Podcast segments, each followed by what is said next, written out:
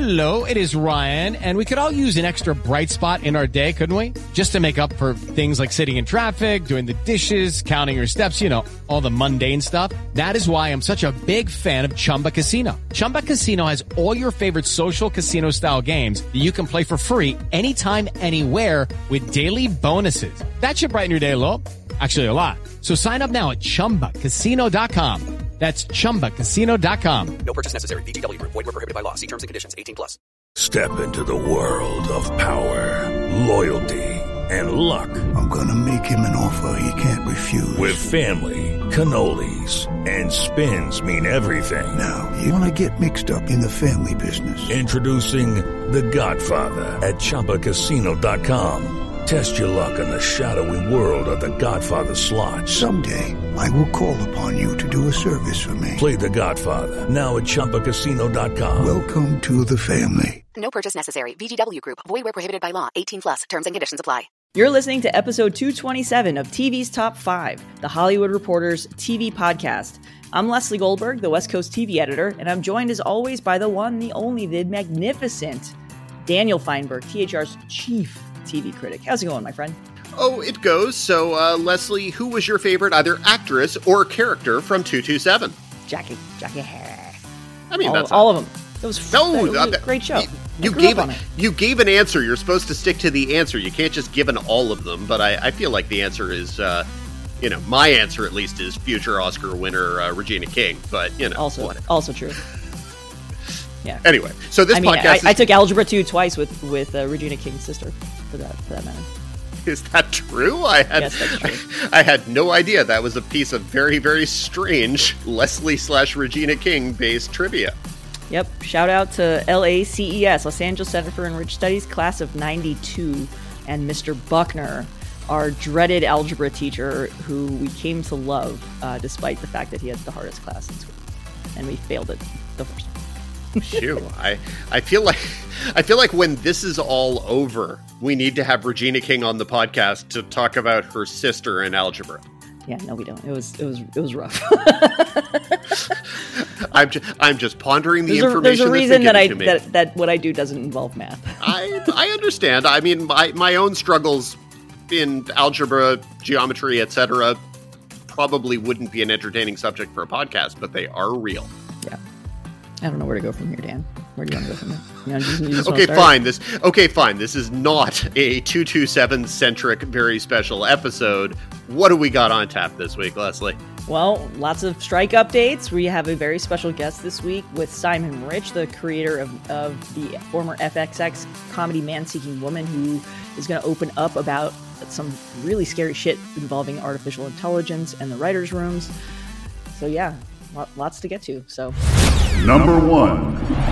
Up first, we've been doing this for a couple weeks with the paucity of headlines, but we've been leading off each podcast with a regular mailbag or mini mailbag segment. Y'all have been doing a great job of giving us questions, which you can email us about at TV's top five at thr.com. TV's top five, the numeral five at thr.com. Anything else you want to plug there, Leslie?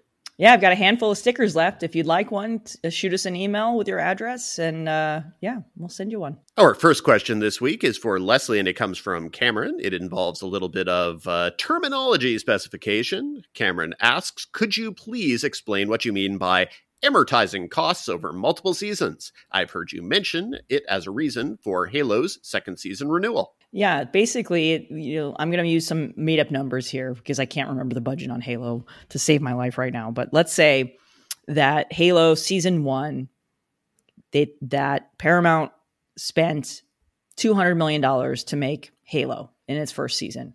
And they may not be super excited with the ratings, but they've already invested such a huge chunk of change in, in this that they're going to say, okay, well, maybe we can do a second season out of this. And that way we can take the 200 million and stretch it so that it, it doesn't only cover the cost of one batch of 10 episodes hypothetically i have no idea how many episodes halo season one was but let's say we can do it over 20 episodes that makes the cost per episode fall dramatically but it also helps cover some of the the costs in season two. So they're trying to make a second season. It's basically think of it like a sponge, and you're trying to squeeze more water out of it to get into a second season. And that's what's happened. What I mean by amortizing costs.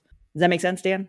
It does. Yeah, no, it's it's basically you you lay you there's a large outlay at a certain point and if you use something only once, then you're putting all of that money on one usage. If you use it multiple times, then you get more value out of it. So yeah. it's, if you're going to reuse yeah. the sets for Halo for season 2, you're getting more use out of that. If you're going to going to reuse the costumes that you've spent a lot of money to manufacture, you're going to get more more use out of it the same ideas you know and when you when i think of it too like the first thing that jumps to my mind is a big budget series like lord of the rings right? Where they spent not only 250 million on rights alone global rights for the show that's before they even made it or cast it or built the sets or did anything or hired anyone.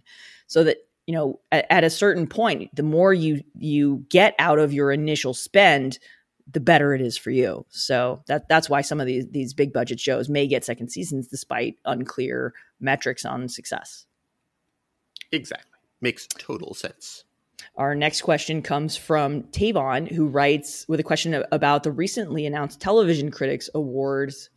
Sorry, take two who writes with a question about the Television Critics Association Awards, specifically the creation of the new category for family programming, which was a category that was won by Miss Marvel. The question is, is why is there a need for this category when there's already a youth programming category? Dan, this one is definitely for you. Yeah, and and Tavon sort of Tavon approached the question and the minor change to the TCA awards. And the basic change is that there's always been a kind of youth programming or family programming or whatever. And this year there were two, and and one is youth programming, which went to Bluey, and then family programming that went to Miss Marvel. And uh, Tavon's issue with the new category and its necessity was a kind of upward looking issue. Uh, the question, which was more involved than this, mentioned a lot of shows that have very, very similar demographics slash content ratings uh, to what the shows in the family category have. And so the question of why a show like Miss Marvel or American Born Chinese would be put into a family category, whereas a show like Abbott Elementary or Stranger Things, whatever shows that are also absolutely shows that families could watch together are put into drama and whatever categories that they are not ghettoized or positioned as family shows. And uh, Tavon's question also sort of suggested that the idea was that that it was a place to honor these shows because we felt like we might be embarrassed if we put them into one of the main categories versus if you put them in their own little compartmentalized category. And I think that I, embarrassed would be the wrong word. I, I, think it would be very, very hard for a show like Miss Marvel or American Born Chinese to compete in a drama category against Succession. I, you know that that's just a very practical thing. I, th- I think the difference in that field, in the family field, is kind of the difference between shows that are intended for younger viewers but the family can all enjoy together versus shows that are designed for older viewers but the family can enjoy them together. Like I, I think that if, for example, a show like Abbott Elementary, if one of the students, they're all there, but for the most part, they aren't characters. If one of them was kind of a regular or something, maybe you would think the show skewed younger. But no, I, I feel like it's a show that probably aims for an adult audience, but absolutely can be watched by families. And I think that that might be different from a show like American Born Chinese, which absolutely could be watched by, uh, you know, old viewers as well. I mean, I watched it, I enjoyed it, and I'm ancient and decrepit. So what do I know? I'm surely not a youth. Uh, and, and, like I, I like the idea of having that category so that those shows can get recognition and I, I don't view it as being an embarrassment to say that. I think maybe having miss marvel being the winner does at least in this year kind of muddy the the waters a little bit because it's a marvel show and we think of marvel shows as just being kind of for everybody and there wasn't really the perception okay this is the YA Marvel show, even if that kind of what it wa- was what it was. And maybe if American Born Chinese had, uh, I, I, I don't know. Maybe if American Born Chinese had not been positioned as being a sort of young skewing show, it would have been taken more seriously because I think it's a really, really good show and just didn't get the respect it deserved, honestly. So yeah, but but the real answer to the question is that it's not about the upward aging side of the category, the family category. It's really about the lower side. It, the the splitting of the two awards was much more about the desire to protect the youth category, which is intended for shows that are actually for children and maybe adults can watch as well because you know parents should supervise what their children watch and all of that but it still is primarily for shows that are for a seven and under audience and the th- the reality of the TCA is well the reality of television criticism in general is that there simply aren't as many people reviewing shows for that demographic as for an older demographic. And so when that category or those two categories were smushed together and there was not guidance, there was often the opportunity for basically a mainstream YA type show, something on Freeform slash ABC Family, etc., to win that category because in the critical community there was simply a larger number of people who watched those shows and and reviewed them. So they just had a large advantage. Um, and so there were specific members who do write about youth programming and who are parents who felt like that particular niche was a valuable one that was being potentially neglected. And so this was a way to make sure that there are still awards for specifically the Blueys, the Sesame Streets, the Daniel Tigers, the Elena of Avalors, whatever whatever you want to put in that category, uh, to be recognized and to not get shoved out of the way simply because more people like whatever the slightly more popular, slightly more visible show is for young viewers that happens to be on a bigger platform and that happens to be aimed at 15 year olds because we all admit that we have our inner 15 year old. It's harder to admit that we have an inner seven year old. And so, you know, I would never review a Daniel Tiger's neighborhood, not because I don't respect what it does, but because I simply can't get into that headspace as well as I might like to. So yeah, that's that's the reason for the split more than anything. It's it's much less that we are trying to find a way to recognize YA shows, but we're embarrassed to recognize them in bigger categories. It's much more that there needs to be a place to honor those shows, but more importantly, that place needs to not be a place where it takes away from youth programming. And so that's that's the logic. And our last question for this week, and again, you can always email us at TV's Top 5 at THR.com, TV's Top 5, the numeral 5 at THR.com. Our next question comes from Anna, who is a senior film student at UT Austin. She just completed a internship and she has general concerns, as she might. She writes, I know that the strikes will be good in the long term, but for now, I feel like uh, I, all I am receiving is bad and scary news. So, my question for y'all is what are some silver linings that you have seen throughout the last hundred or so days? And what can I look forward to as I graduate in a few months? Leslie, you start out giving Anna some good news if you can. I mean, the good news, it's hard to really quantify what's good and what's bad right now in terms of what we actually know about the strikes. So I'm going to I'm choosing to kind of look at things through the, the lens of the showrunners that I spoke with for a feature that I did last week tied to the 100th day of the writer's strike about how people are staying creative during this time because they're unable to work on any studio backed projects. So a lot of people that I spoke with are turning to to different mediums, whether it's theater or poetry, etc. Some people are writing the passion projects that they've always wanted to write but haven't ever had the time or the the interest from an, anyone else to do it. So they're writing for themselves. And usually, what comes out of writing something that's so deeply personal is well, you get good art out of it. And that's honestly what I'm really looking forward to seeing what comes out of the strike is everyone, a lot of the people that we know right now are indeed writing for themselves. So if you're going to see some of their big passion projects or things that are deeply personal, I want to I want to see what those those shows look like. Um, you know, in in terms of you know the, the bad and scary news and the silver linings, it's like you know people are spending a lot of more time with family. I'm I'm certainly getting a lot more time with my wife than I did when she was running and working on Gotham Knights, and you know that's happening all over town.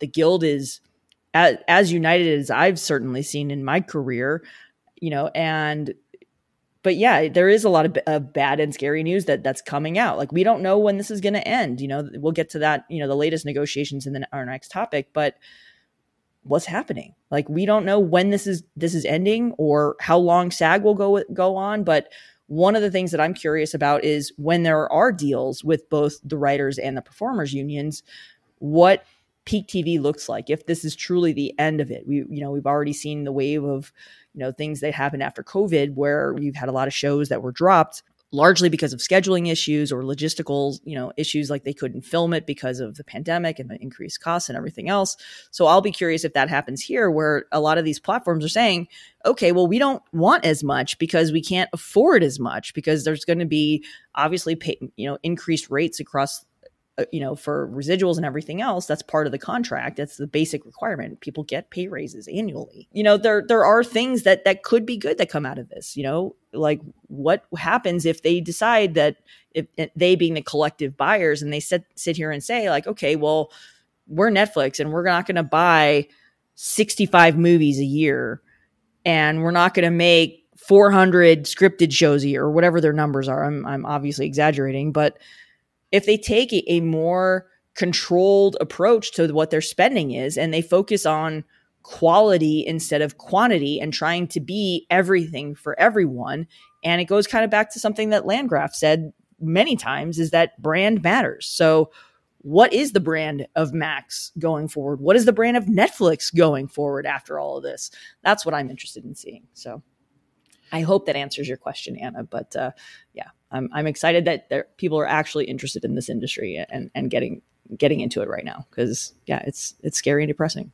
I'd also add that I would like to hope that in this moment, that out of this moment of solidarity and kind of togetherness on the lines and the the conversations that people are having about their professional needs and their professional work environment, I would like to hope that out of it comes a certain increased level of, of empathy. And I think that only benefits the industry in an ideal world that if you understand better the jobs that the other people are doing and their needs and and the insecurities of their shifting workplaces and workforces that maybe it would make you a better collaborator going forward. I, I think that's something that you know that that Anna and film school students know is that one of the things when you're a film school student is that you're doing everything and you're doing everything for your colleagues and one week you might be shooting your own film the next week you might be sound editing on someone else's film you might be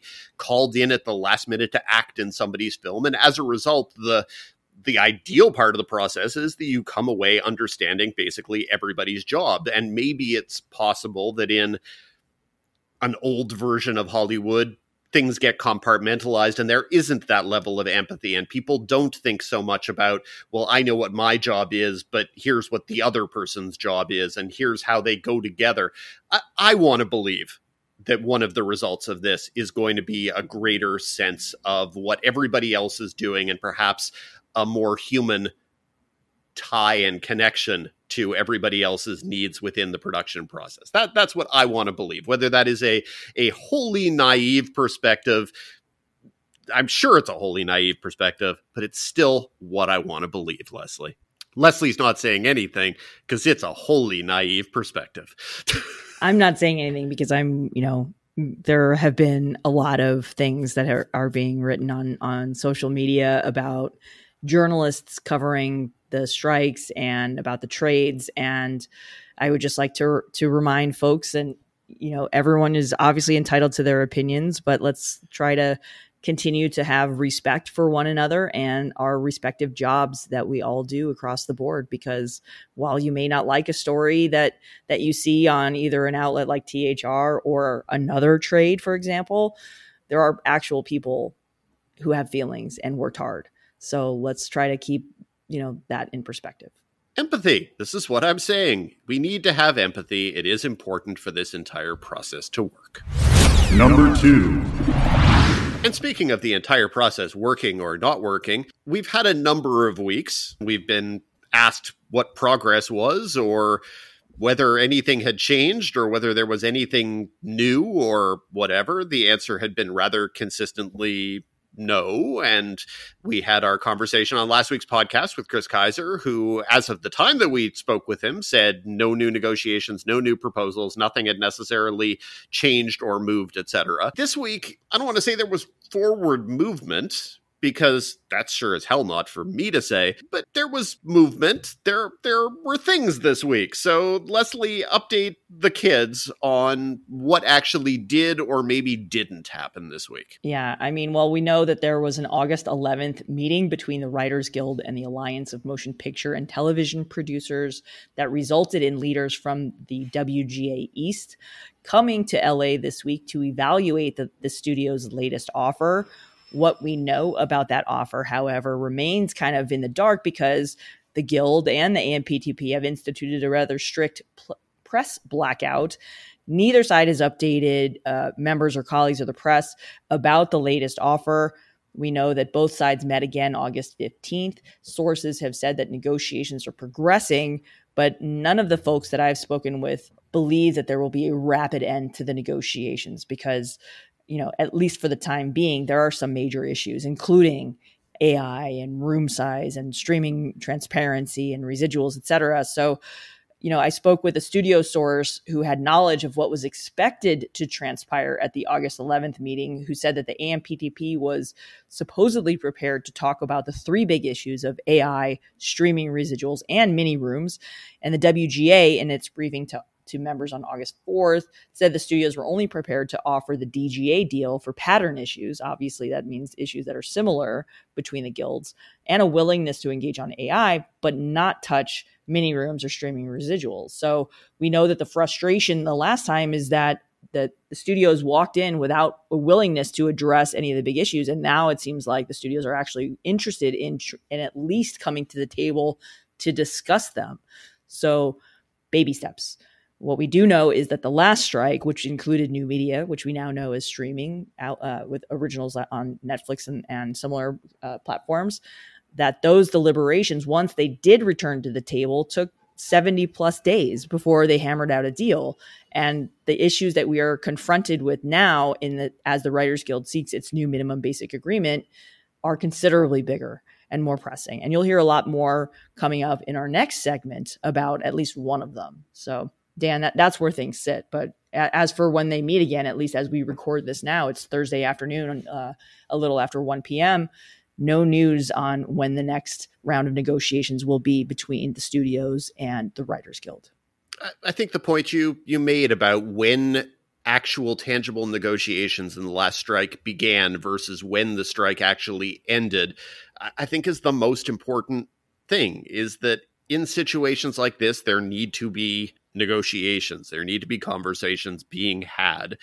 And to my mind, even if what is being offered by the AMPTP is not good, that obviously does not mean that the guild should take it, but it still does mean that there are conversations being had and negotiations being had, and at least in a purely principled sense, that to me feels like progress because otherwise people just aren't talking. Let, us remember, it is a negotiation. That means yeah. one side has a proposal, the other side reviews it, then the other side issues their proposal, and the process repeats. So baby steps matter in this case. I think it would have been weirder if well, not weirder, would have been better if, you know, whatever, if, if the AMPTP had walked into the room and said, okay, here's everything you want. Can we get a deal signed by the end of the day? Sure.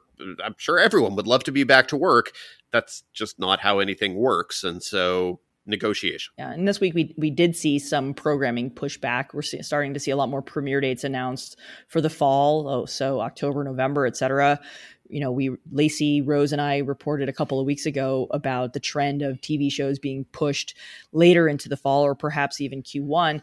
That officially happened this week with Fargo despite they you know although they didn't ever announce that it was planned for a september debut that's now not going to happen. They pushed it back. There's a premiere date for that as well as a couple other projects but yeah that's you know there there remains optimism from the, the folks that i've spoken with on on the line this week and that's something rather than nothing it's certainly better than where we were what this time two weeks ago hello it is ryan and i was on a flight the other day playing one of my favorite social spin slot games on chumbacasino.com i looked over the person sitting next to me and you know what they were doing they were also playing chumba casino Coincidence? I think not. Everybody's loving having fun with it. Chumba Casino is home to hundreds of casino style games that you can play for free anytime, anywhere, even at 30,000 feet. So sign up now at chumbacasino.com to claim your free welcome bonus. That's chumbacasino.com and live the Chumba life. No purchase necessary. VGW. Void were prohibited by law. See terms and conditions. 18 plus.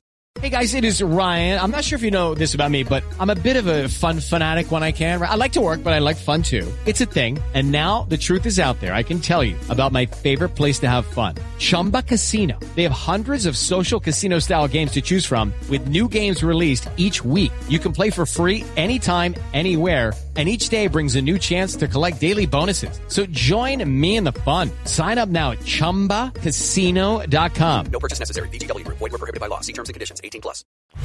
Number three. Up next, as part of our continuing coverage of Hollywood's historic dual strikes, we're pleased to welcome Simon Rich, the creator of the former FXX comedy Man Seeking Woman and the TBS anthology Miracle Workers.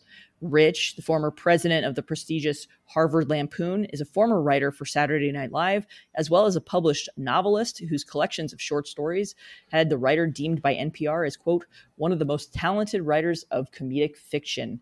Rich joins us this week to discuss his recent opinion piece for Time titled I'm a Screenwriter These AI Jokes Give Me Nightmares, and his upcoming book, I Am Code, which he describes as an autobiography written entirely by Code Da Vinci 2. Thanks so much for joining us, Simon. Thanks for having me. So, the writer's strike has, in its 100 plus days, seen a focus really on three core issues emerge, namely the use of artificial intelligence, streaming viewership transparency, and maybe to a lesser extent before this week, but certainly now this week, requirements for the number of writers staffed on scripted shows, otherwise known as, as room size. Your time op ed really did connect room size requirements to the use of artificial intelligence. From your view, was the WGA's room size demands always tied to artificial intelligence? It's a really good question, um, and I don't know the answer. I'm not in those uh, those rooms, but um, uh, based on my conversations with the WGA, they seem very savvy about AI, uh, and they, I, I feel like um, it's just kind of common sense that room size and, and AI would be connected, and I, I can't imagine that wasn't in their calculus from the very beginning you say it seems kind of obvious, but from your perspective, I feel like in your time op ed, there really was kind of a coming around to the connection. And obviously, that's kind of just a writerly structure kind of thing. But in your mind, had the two issues always been linked, or did it become more clear to you, I guess, as you were writing this, or really just in the last hundred days as you've been thinking over it? Yeah, from um, from the very moment that I was shown Code Da Vinci 2 by my weirdo OpenAI friend uh, Dan at a wedding uh, a couple years ago, I instantly connected it connected it to um, the potential collapse of our industry. Um, that was that was like my the first ten seconds uh, of of it of inner monologue was, oh my god, we're fucked. Um, then like the next twenty seconds was like, oh, the species could also uh, end. Uh, but first, I was thinking about the bottom line uh, for for writers, uh, and um, yeah, it's it, has been very strange. I mean, for people who don't know the backstory, um, I'm just like a random uh, comedy writer living in LA, uh, but I happen to be childhood friends with this guy Dan, uh, who I've known since I was three years old. He was always very weird. Um, so was I. We sort of bonded over uh, over the fact that we weren't like uh, playing sports with everybody else. I was the the kid, you know, who was way too small to participate, and and Dan was was actually kind of tall, but he was just more interested in, in things like playing chess against himself in, in the mirror. Uh, and and writing uh, math textbooks himself for his own personal enjoyment. Uh, and so the two of us were these sort of oddballs. Um, we went on to have these very different lives. I, I, went off to write jokes for a living, and uh, Dan went off to pursue uh, computer science. He got his PhD at Stanford, started working for Microsoft Labs, um, and uh, then this this new company called OpenAI. Um, we remained friends throughout. I never thought in a million years that our careers would uh, would suddenly um, uh, like collide in such a shocking way. Uh, but he warned me it would happen. You know, for for five, ten years before uh, before before it really came to a head. He said, you know, someday AI is going to be able to replace all human writing, all human creative writing. And I said, "You're out of your mind." And and he would send me um, incredibly dense, difficult to understand abstracts of computer science papers being written by top experts, saying, "Look, here's proof." And I would stare at this jumble of of you know of, of academic writing and say, "I don't. This this sounds crazy," and I would just kind of ignore it, deny it. And then one day, uh, a couple years ago, I was at a wedding with Dan, uh, and he opened his computer. It tells you a lot about Dan that he brought his computer to a wedding, um, and showed me Code DaVinci 2, which was an AI program that OpenAI had built. Um, and I instantly saw that it was capable of doing things that I always assumed uh, AI would never be able to do, or at least not in my lifetime. Um, it was capable of being creative, um, being funny, uh, being emotional, being original, um, making mistakes, making typos. It could do all these things that I thought uh, an AI would never be able to do, and and so I I tried to warn people about it. You know, like I'm not a journalist, I'm not a politician, I'm not a scientist, so I just like basically like just kind of cold emailed people like, hey, my buddy Dan showed me this really scary thing. Uh, send it to a lot of journalists, um, editors at you know magazines I write for. Of course, I write fiction, you know, so I'm not like writing the news desk. I'm like, hey, you know, hey, shouts and murmurs section of the New Yorker, like, can you can you show this to a real reporter? You know, like, so someone can maybe investigate this. Um, and I think um, the consensus was that I was probably like making like a unfunny prank. like I was trying like nobody believed like like people truly thought that I was trying to perpetrate some like dumb hoax.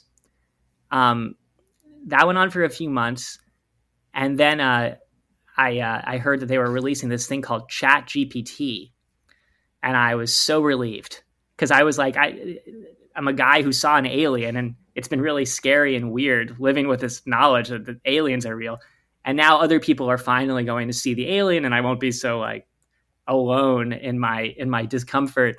Um, and then ChatGPT comes out and it's completely different than the ai that dan showed me. Uh, it's not creative. It's completely predictable. It can't write a joke to save its life. Uh, it's just absolutely been lobotomized into something that sounds like Wikipedia, essentially. Uh, and then Trey Parker writes a, a, South Park making fun of how um, uncreative ChatGPT is, and everyone sort of laughs and is like, "Ha ha, stupid robot." And meanwhile, I'm still staring at Code DaVinci 2. uh, and that's when I started to get really scared because I, I realized that ChatGPT had kind of lulled everybody into this um, into this false sense of complacency. And I think that's where a lot of people still are. Uh, people think that ChatGPT is not only the best AI that exists, but the best AI that will ever exist. They think that the things that ChatGPT cannot do um, are inherent to the technology. What they don't realize is that ChatGPT is designed to be unfunny, uncreative, unoriginal. Uh, conformist, boring. Um, that's why they released it. But the secret ones can do uh, all the things that most people think AI will never be able to achieve. What was the tone with which Dan couched this information he was providing? Was it as simple as, here's a cool thing I'm working on, it might be interesting to you? Or was it as ominous as, sorry to tell you this, I'm working on something that might make you unemployable in two years and might take over human society in five? Yeah, it's a great question. Um, the the first thing is when when talking about tone with uh, with Dan, it's really important um, for you to visualize what he looks like, because um, that that really does uh, uh, have an impact on on the tone. Um, he's uh, extremely tall, um, very thin. Uh, at the time uh, that he told me this news, he was wearing a black suit. Which made sense because he was a groomsman at this particular wedding. Uh, but he was also wearing black shades, which I don't think was part of the uh, the dress code requirement. That was just kind of a personal flourish. Um, he uh, his backpack was also black, um, and uh, I, my memory is that he said something in the vein of "It's here" or "I told you so." You know, you had your chance. Um, it was unbelievably ominous, uh, and um, you know that's that's sort of how Dan rolls. Uh, you know, even even when we were friends uh, early on, you know, even at the age of six, uh, watching Thundercats and and uh, playing with Legos, there was some some voice in my head uh, saying like, "You should probably kill this guy," you know, like for the future of, you know, like like wasn't a particularly violent kid, and, and uh, again, like very physically small, uh, especially compared to Dan. But there's some know, part of me was like, "This, you should probably push him off this thing or something, make it look like an accident uh, for the future of mankind." Um, but yeah, no, um, it was. That's why this this scares me so much. Is that um, Dan has been telling me terrifying things about AI f- for almost as long as we've been friends. Um, and every single thing he's told me has come true it's hard for me to not believe him at this point. He's also he's not a, a fringe scientist, you know, um, on the edge of some campus, you know, uh, rejected by uh, by the status quo. Um, he's one of the preeminent AI scientists in the world, and he works for the most um, the most advanced and sophisticated AI company in the world.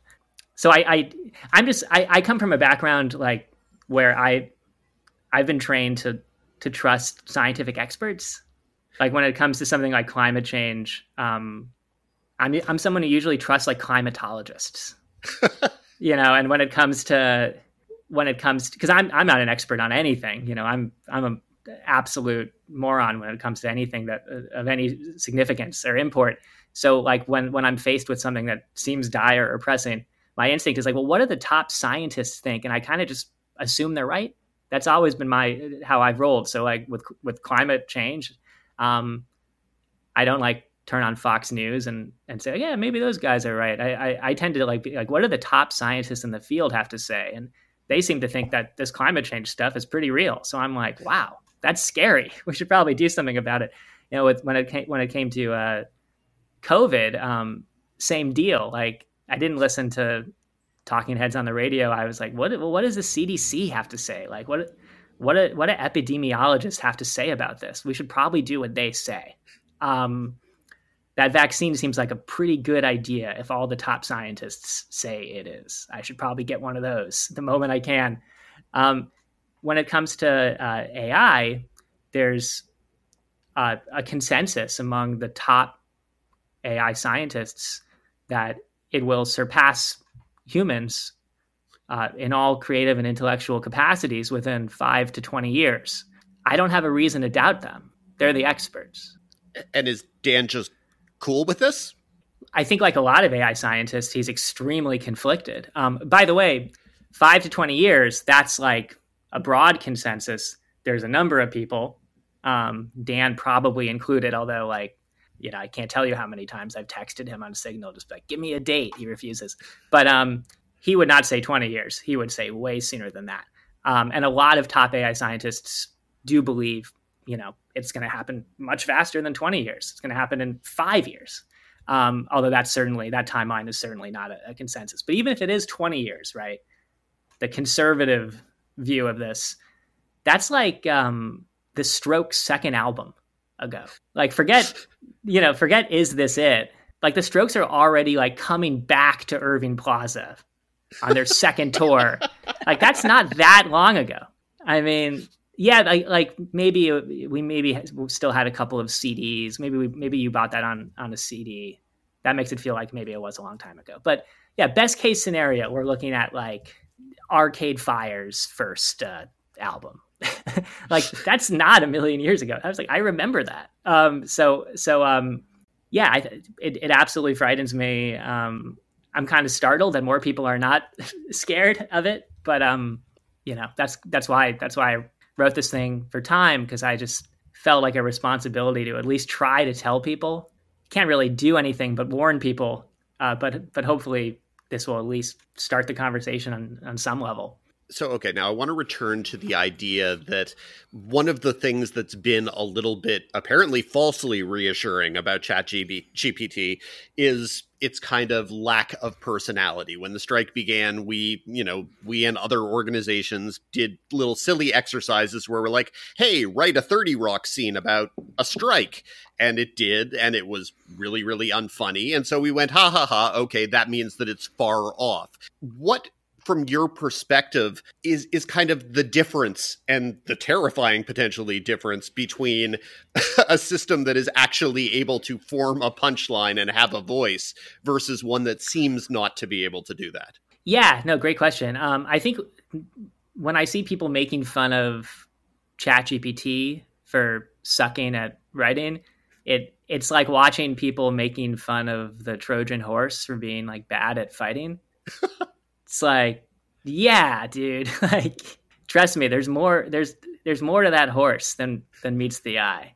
So so ChatGPT was uh, designed, programmed um, at incredible expense to be as successful uh, and optimized a corporate product as possible. So it was designed to be the kind of thing that could take really good notes in the second quarter meeting uh, and help somebody study for the LSATs. And um, the way they did that was by sending it to places um, where low paid workers uh, in places like Kenya spend uh, an enormous number of hours subjecting it to something called reinforcement learning, where they basically um, the the technical stuff is a little over my head, but they they they more or less digitally slapped it in the face every time that uh, it did anything creative or original or unpredictable or problematic what they ended up with was ChatGPT, which is a great corporate tool and would be a terrible staff writer, obviously. Um, the the thing that I had access to that that Dan showed me at the wedding had not gone to Kenya yet, or at least it, it hadn't gone to Kenya for nearly as long, uh, and so it was much closer to the raw tech that that exists at the at the heart of GPT three one of the things when I go back to when the writer strike first began and you see the WGA outline everything, and it was the studio's unwillingness to engage not only in AI conversations at the time, obviously that's changed a little bit in recent weeks, but also um, their a disinterest in negotiating on room size requirements that the WGA is seeking.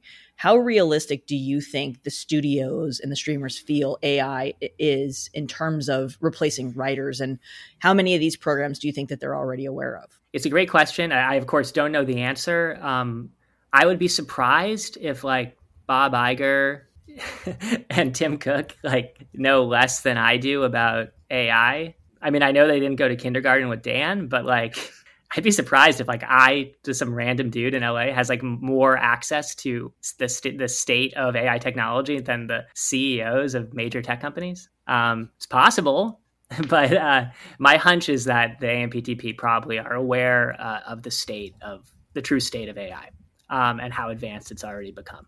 If I were them and and my main goal was corporate profits, I would definitely be trying to replace as many writers as I possibly could with this stuff. As you were writing your column, as you were writing your column, the solution you come up with is a solution that relates to writers in Hollywood. As you've been talking to us, it sounds as if the uh, the solutions or problems may go well beyond that. So.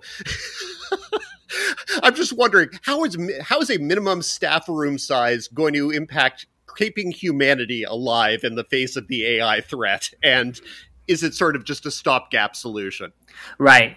Yeah. Well, you know, in terms in in terms of the whole like Terminator apocalypse thing, that my mind can't even go there. So like but top scientists believe there's like a one out of 10 chance that can happen. We're not even talking about that right now because it's so existentially horrifying that like our minds cannot even, or at least my mind can't even go there. Um, which is a reminder that I, have a hard out in like 20 minutes for therapy, uh, which I definitely don't want to miss. But yeah, like uh, I, I think basically if we don't carve out parts of the human experience for humans, we're in danger of losing it all to AI.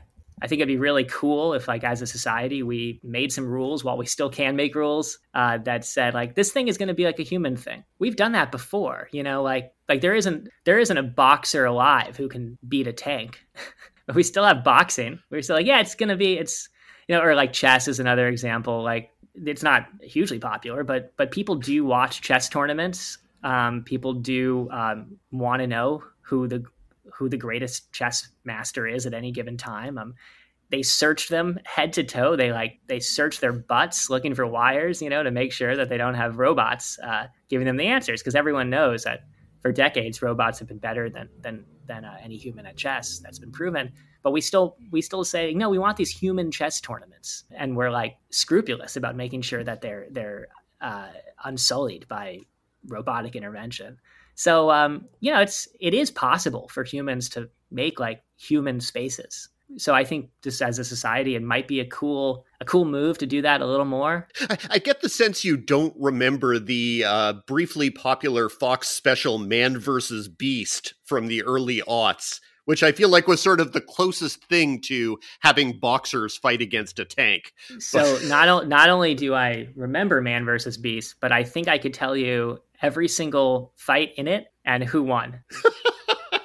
um, because I watched it so many times. Um, man lost to the gorilla in a tug of war. That went very quickly. There was also a foot race, I think, with a giraffe. I think the giraffe again crushed it. I'm pretty sure man lost every single uh, every single contest, and I think that's probably why the show did not become the cultural juggernaut that I assumed it would when I when I when I first saw the poster. Uh, because I think people people really want to have um, humans have agency and uh, and a possibility for victory in, in, in the work that they consume. And I think there's always going to be a chunk of humans, myself included, who like really want their art to be human made, and I think that's never going to go away. Just like there's always going to be a hunger to watch two people punch each other in the face or play chess. The way that the, the current contract with the WGA is with the studios is that it, it empowers the showrunners to determine how big of a writing staff that they want. And should the WGA get these room size requirements that they're asking for, my question now is when has regulation, say if AI is regulated and they get these protections in the current contract that they're seeking, when has regulation ever been able to truly stop technology? When has technology ever really truly been able to replace high level human ingenuity? You know, we're we're we're headed into a completely strange paradigm according to the experts on this science. It's gonna an unprecedented situation is probably going to call for unprecedented regulation. You're a humor writer, of course. You bring this As to you, you can tell that by my my last my last comment about about, regu- about regulations. It was funnier was when dry. you were engaging for, with Man versus Uh. Beast than with. Uh... I'm trying my best. I mean, that's the thing that sucks about this is like, you know, I- I always say like I really wish that there was somebody from OpenAI who was friends with like a journalist. But I don't think the people from OpenAI are friends with anybody. Like I might forget being like the only writer who's friends with an OpenAI scientist. I might be the only person who's friends with an OpenAI scientist. Like these dudes, they are a very insular community. They're not like hanging out, uh, you know.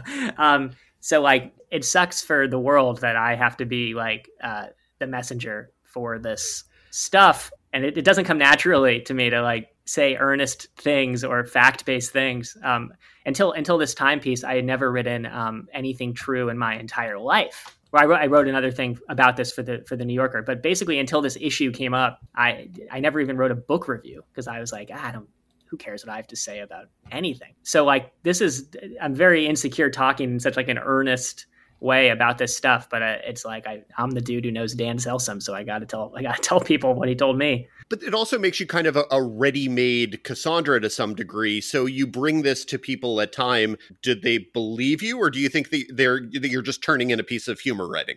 Ah, you know, I'm not sure. I mean, I I I was doing an interview recently. Um, one of the other things I did was uh, with some friends from the wedding, some fellow friends of Dan.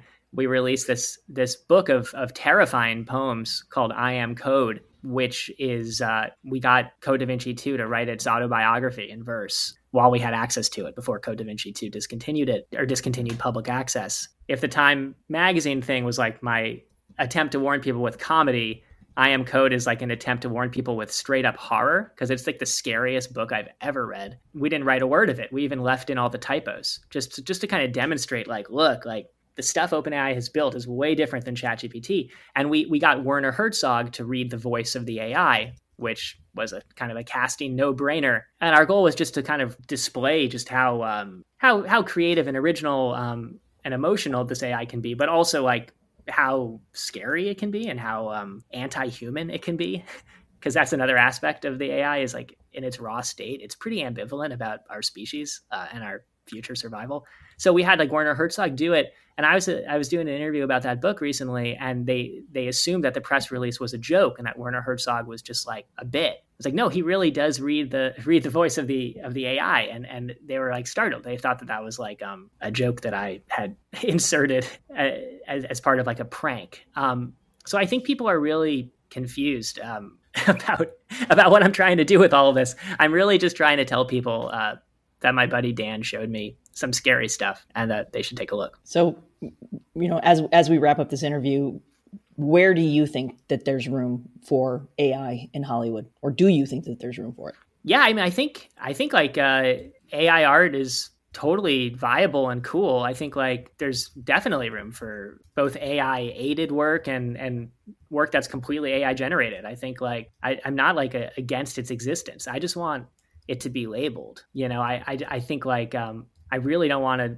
have to guess whether or not the work I'm in, interacting with is, is human made or, or robot made. That's that's all I want. I, I don't I don't think it's um, possible to stop the technology. I also think that there might be even cool, creative, artistic things that that flourish out of it that we just aren't aware of yet. So I'm not against its use. I just um, I think we should label it. I think there should be a seal at the beginning of human made art projects. Just like there's a seal that tells you you're eating organic eggs, uh, and and let the consumer decide do they want do they want to interact with with human work or or AI generated work. Transparency. That's kind of the only thing I'd I'd like if I had if I had a vote in it all. So would you work hypothetically? You know, if if back uh, on your t- on your time with Saturday Night Live in the writers' room, there, can you imagine an SNL writers' room where you have maybe one or two head writers and then the rest is just AI?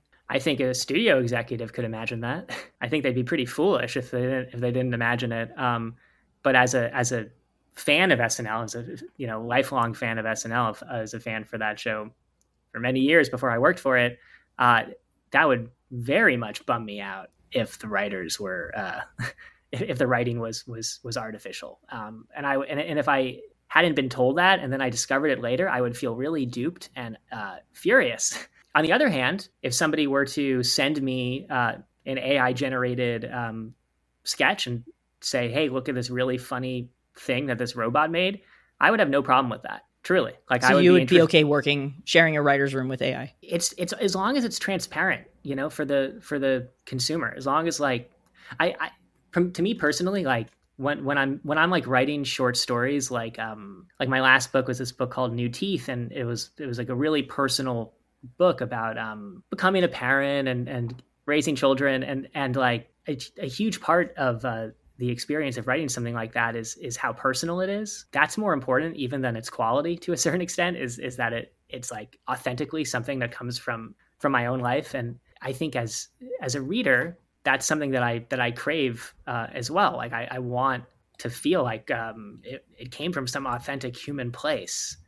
Uh, and I don't think I'm alone in that. So yeah, so I just I want that that's that's the thing I'd love to preserve because art at its best allows artists and readers or viewers to connect in some emotional way. It's a really important part of of my life at least. I'd hate for that to to go away. But yeah, like break break dancing robots or whatever, like yeah, I'd like to see that shit. Like totally fine. Just like don't tell me it's a person. Well, thank you so much, Simon. That was a good note to end on. We really appreciate you joining us this week and being so generous with your time.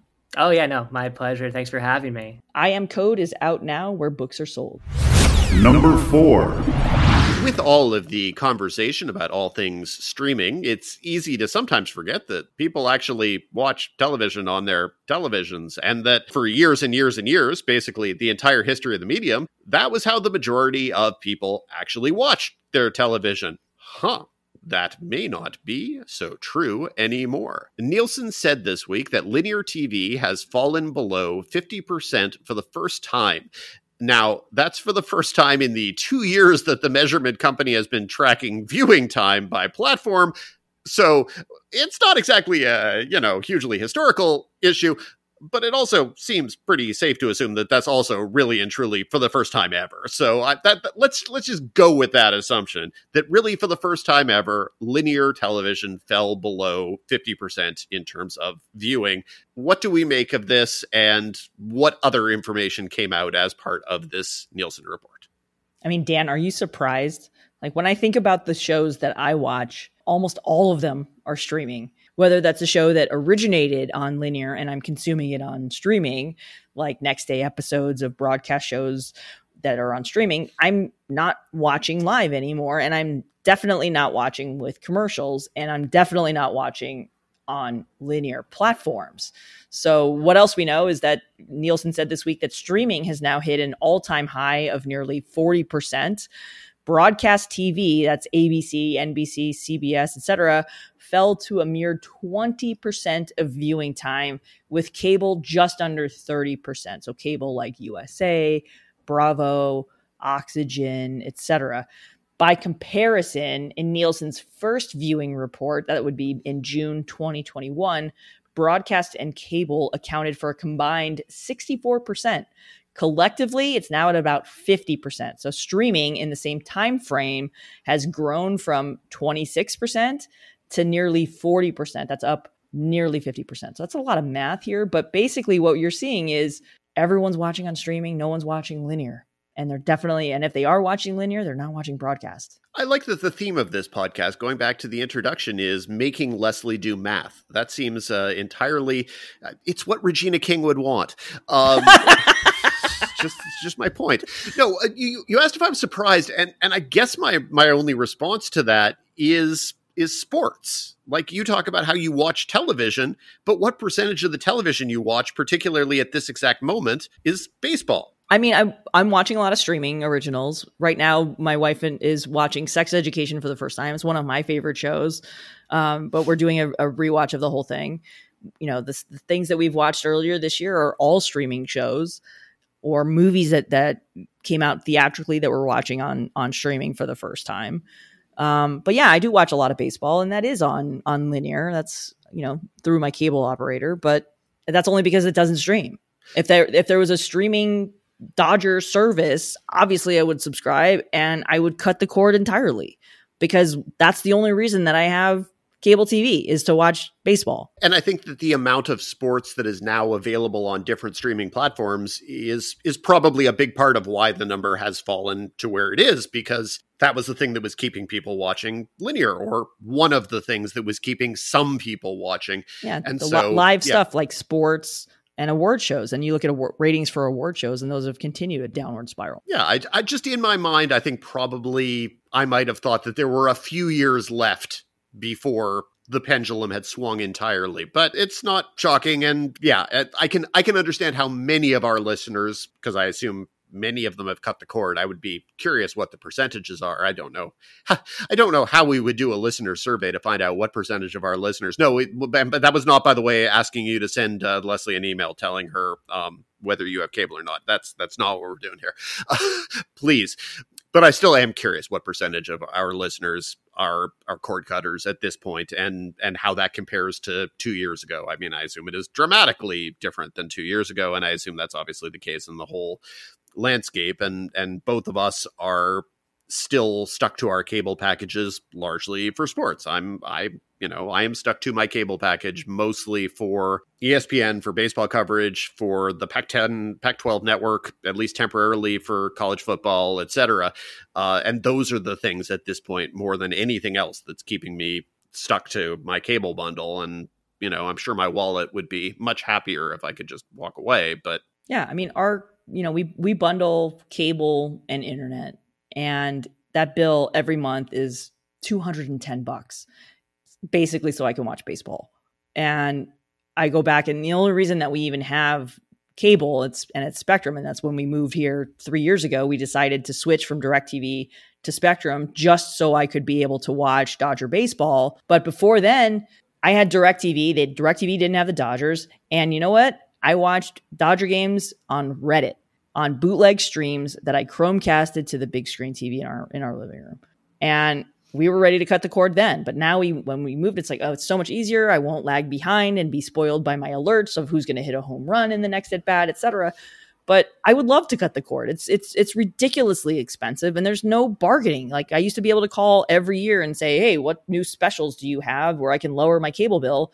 And they're like, now they just laugh. So anyway, I feel like we talked I about this I last- sound like I sound like an old woman. You know, it's like get off my lawn. I also me- think let this- me save money. I think this came up last week as well. Basically, your I do the same to rant regularly. Yeah, but um so okay so also nielsen did uh break out which of the streaming services uh were most viewed so we have some statistics there break them down and what's uh, surprised you about that listing honestly, what surprised me is YouTube topped the list with 9.2% of total TV usage, followed by Netflix at 8.5%, Hulu with 3.6%, and Amazon with 3.4%.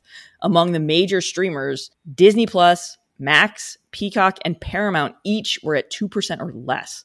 I was surprised, first of all, that YouTube was that high, but I guess unboxing videos of toys and for me, box breaks of baseball cards, it's and it's free, it's compelling, sure. But I was really kind of surprised to see Disney Plus and Max so low. Not surprised that Peacock and, and Paramount Plus were, were that low, but I was, yeah, I was really, I thought Max would have been a lot higher. And Disney Plus, especially considering the Marvel and Star Wars of it all. I, I mean i'm honestly i'm i'm a little surprised that youtube is that low and that youtube is as close to netflix as it is it's it's youtube at 9.2% and netflix at 8.5% and i think that i might have guessed that YouTube usage at this point might have become even bigger because I don't know, it's the conversation that you have with uh, with anyone who's a parent, or if you happen to be having conversations with youngsters, with the kids. Uh, you know, you ask what they watch on TV, and a it's what's TV, but the answer is YouTube, and and that's just that is truly what the answer is. And so, generationally speaking, it is wildly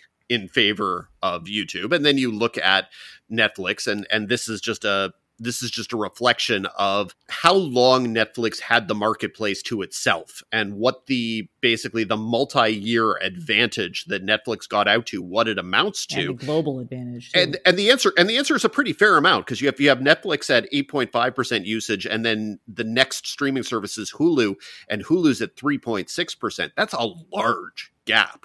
So you know that is the the gap between it, again is whatever whatever stock you put in the in these numbers, but the the YouTube usage was 9.2, Netflix 8.5. That's let's not do the math. Uh, it's not hard, but let's not do it anyway. but then the gap to Hulu at, at 3.6 is is a massive gap. And then Amazon to 3.4, that's a much smaller gap as well. And with Yeah, Amazon I'm also kind of interested that that Amazon is is right in the thick of it, at least in terms of the, the big streamers, because they don't have any kind of like regular cadence of big premieres and releases in, in terms of movies and TV shows.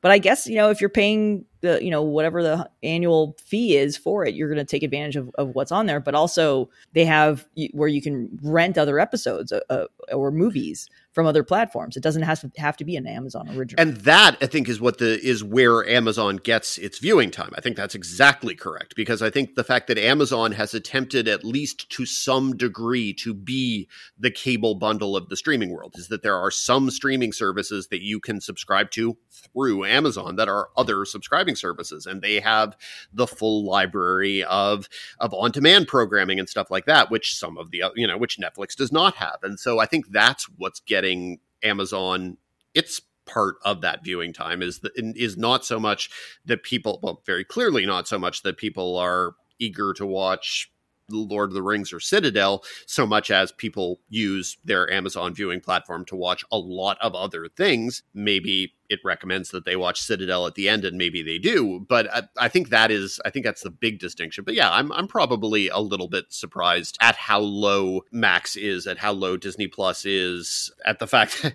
at the fact that Peacock, which doesn't really so much seem to be in the conversation at all, is roughly in the same grouping with them. There, there's kind of a there, there's a big amorphous blob at the bottom of of streaming services that you know just waiting for something to differentiate itself. It's interesting on a on a low level. Number five.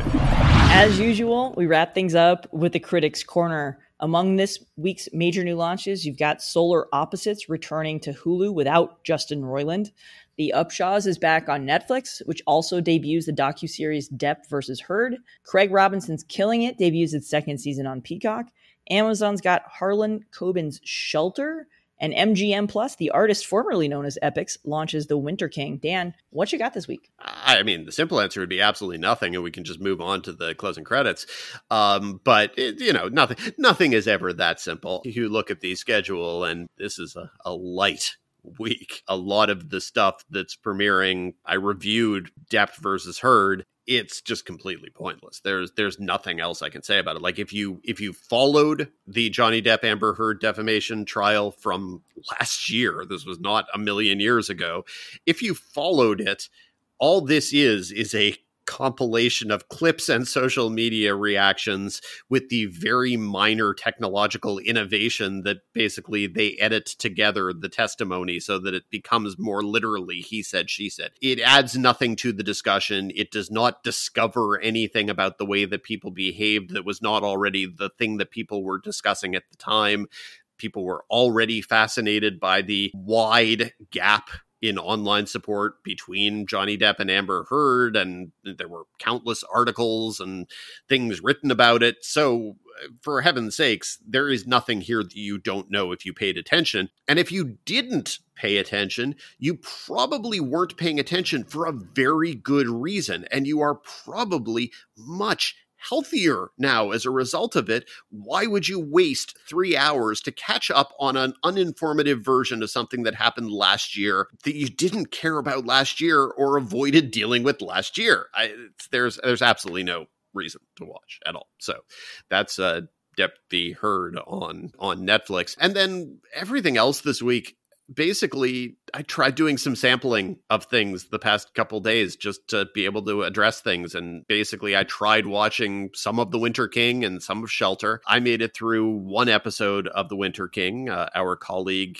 Angie Han wrote our review and she was not hugely enthusiastic, so I don't feel like I I didn't do it full justice. But since I wasn't reviewing it, I didn't feel bad about it. Basically, it, it's the latest kind of gritty historical retelling of the King Arthur legend, uh, based on the Bernard Cornwell uh, series of novels. Look, there are people out there who love this scrappy, historical, but still aesthetically similar to Game of Thrones or Vikings or whatever version of these stories. And if you do, I think this probably is a serviceable version of that thing. It is it is fairly good looking and and has a certain grit to it, but my appetite apparently just was not overwhelmingly there. And so I watched one episode and moved on. I am not going to say that it is a bad show, just that it did not hold my attention when it was not required to professionally. And so I moved on.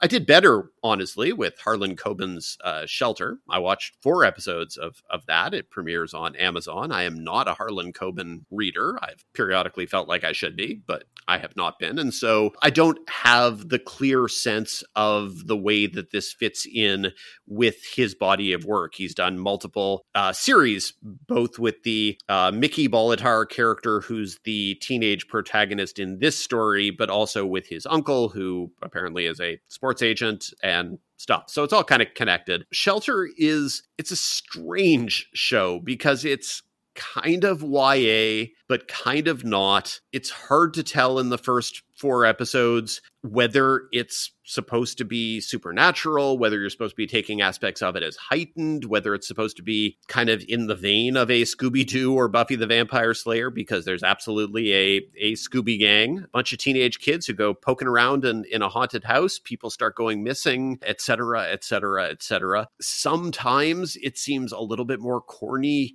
than it should be. And it, it, seems to have comedic elements that I don't know necessarily go together, especially since the story has a tangential Holocaust backstory, which is is not necessarily a combination of tones that I I love, but it throws a lot of mysteries at the screen. The young cast, which is led by Jaden Michael, who who played young Colin Kaepernick in whatever the Netflix Ava DuVernay Colin Kaepernick series was, he's the lead. He's fairly likable, and a lot of the supporting young actors uh, Uh, Adrian Greensmith is either going to really annoy or really entertain people. And I think I kind of went back and forth. I thought that a lot of the the teenage actors were were solid, sometimes a little on the wooden side, and then it's a really interesting supporting cast of adult actors. Constance Zimmer has the biggest uh, supporting role, but you've got like Tovah Feldshuh in a major role. That's kind of amusing.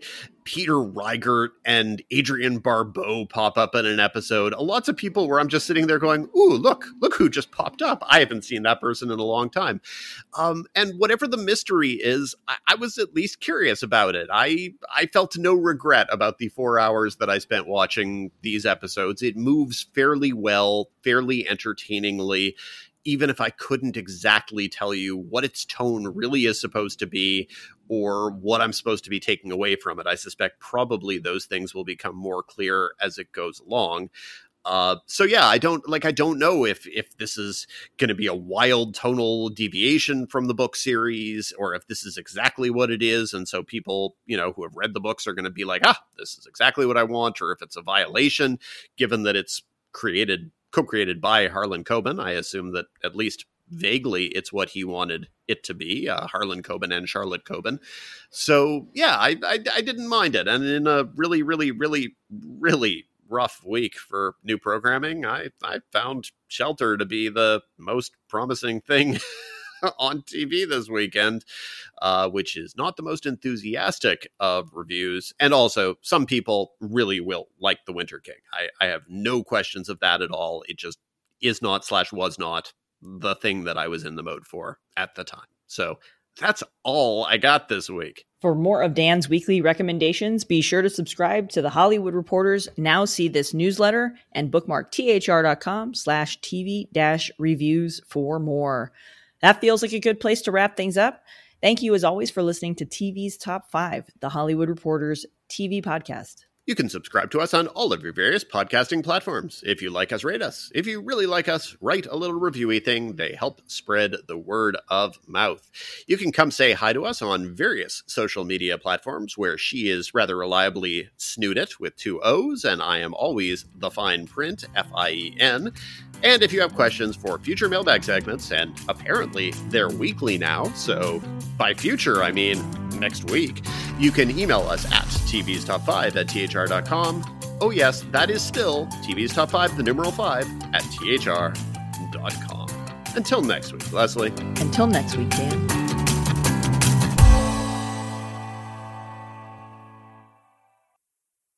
With the Lucky Land slots, you can get lucky just about anywhere. This is your captain speaking. Uh, we've got clear runway and the weather's fine, but we're just going to circle up here a while and uh, get lucky. No, no, nothing like that. It's just these cash prizes add up quick. So I suggest you sit back, keep your tray table upright, and start getting lucky. Play for free at LuckyLandSlots.com. Are you feeling lucky? No purchase necessary. Void where prohibited by law. 18 plus terms and conditions apply. See website for details. Life's better with American Family Insurance because our home policies help protect your dreams and come with peace of mind. Save up to 25% by bundling home, auto, and life. American Family Insurance. Get a quote, find an agent at amfam.com. Products not available in every state. Discounts may not apply to all coverages on an auto or home policy. Discounts do not apply to life insurance policies. Visit amfam.com to learn how discounts may apply to you. American Family Mutual Insurance Company SI and its operating companies American Family Life Insurance Company 6000 American Parkway, Madison, Wisconsin.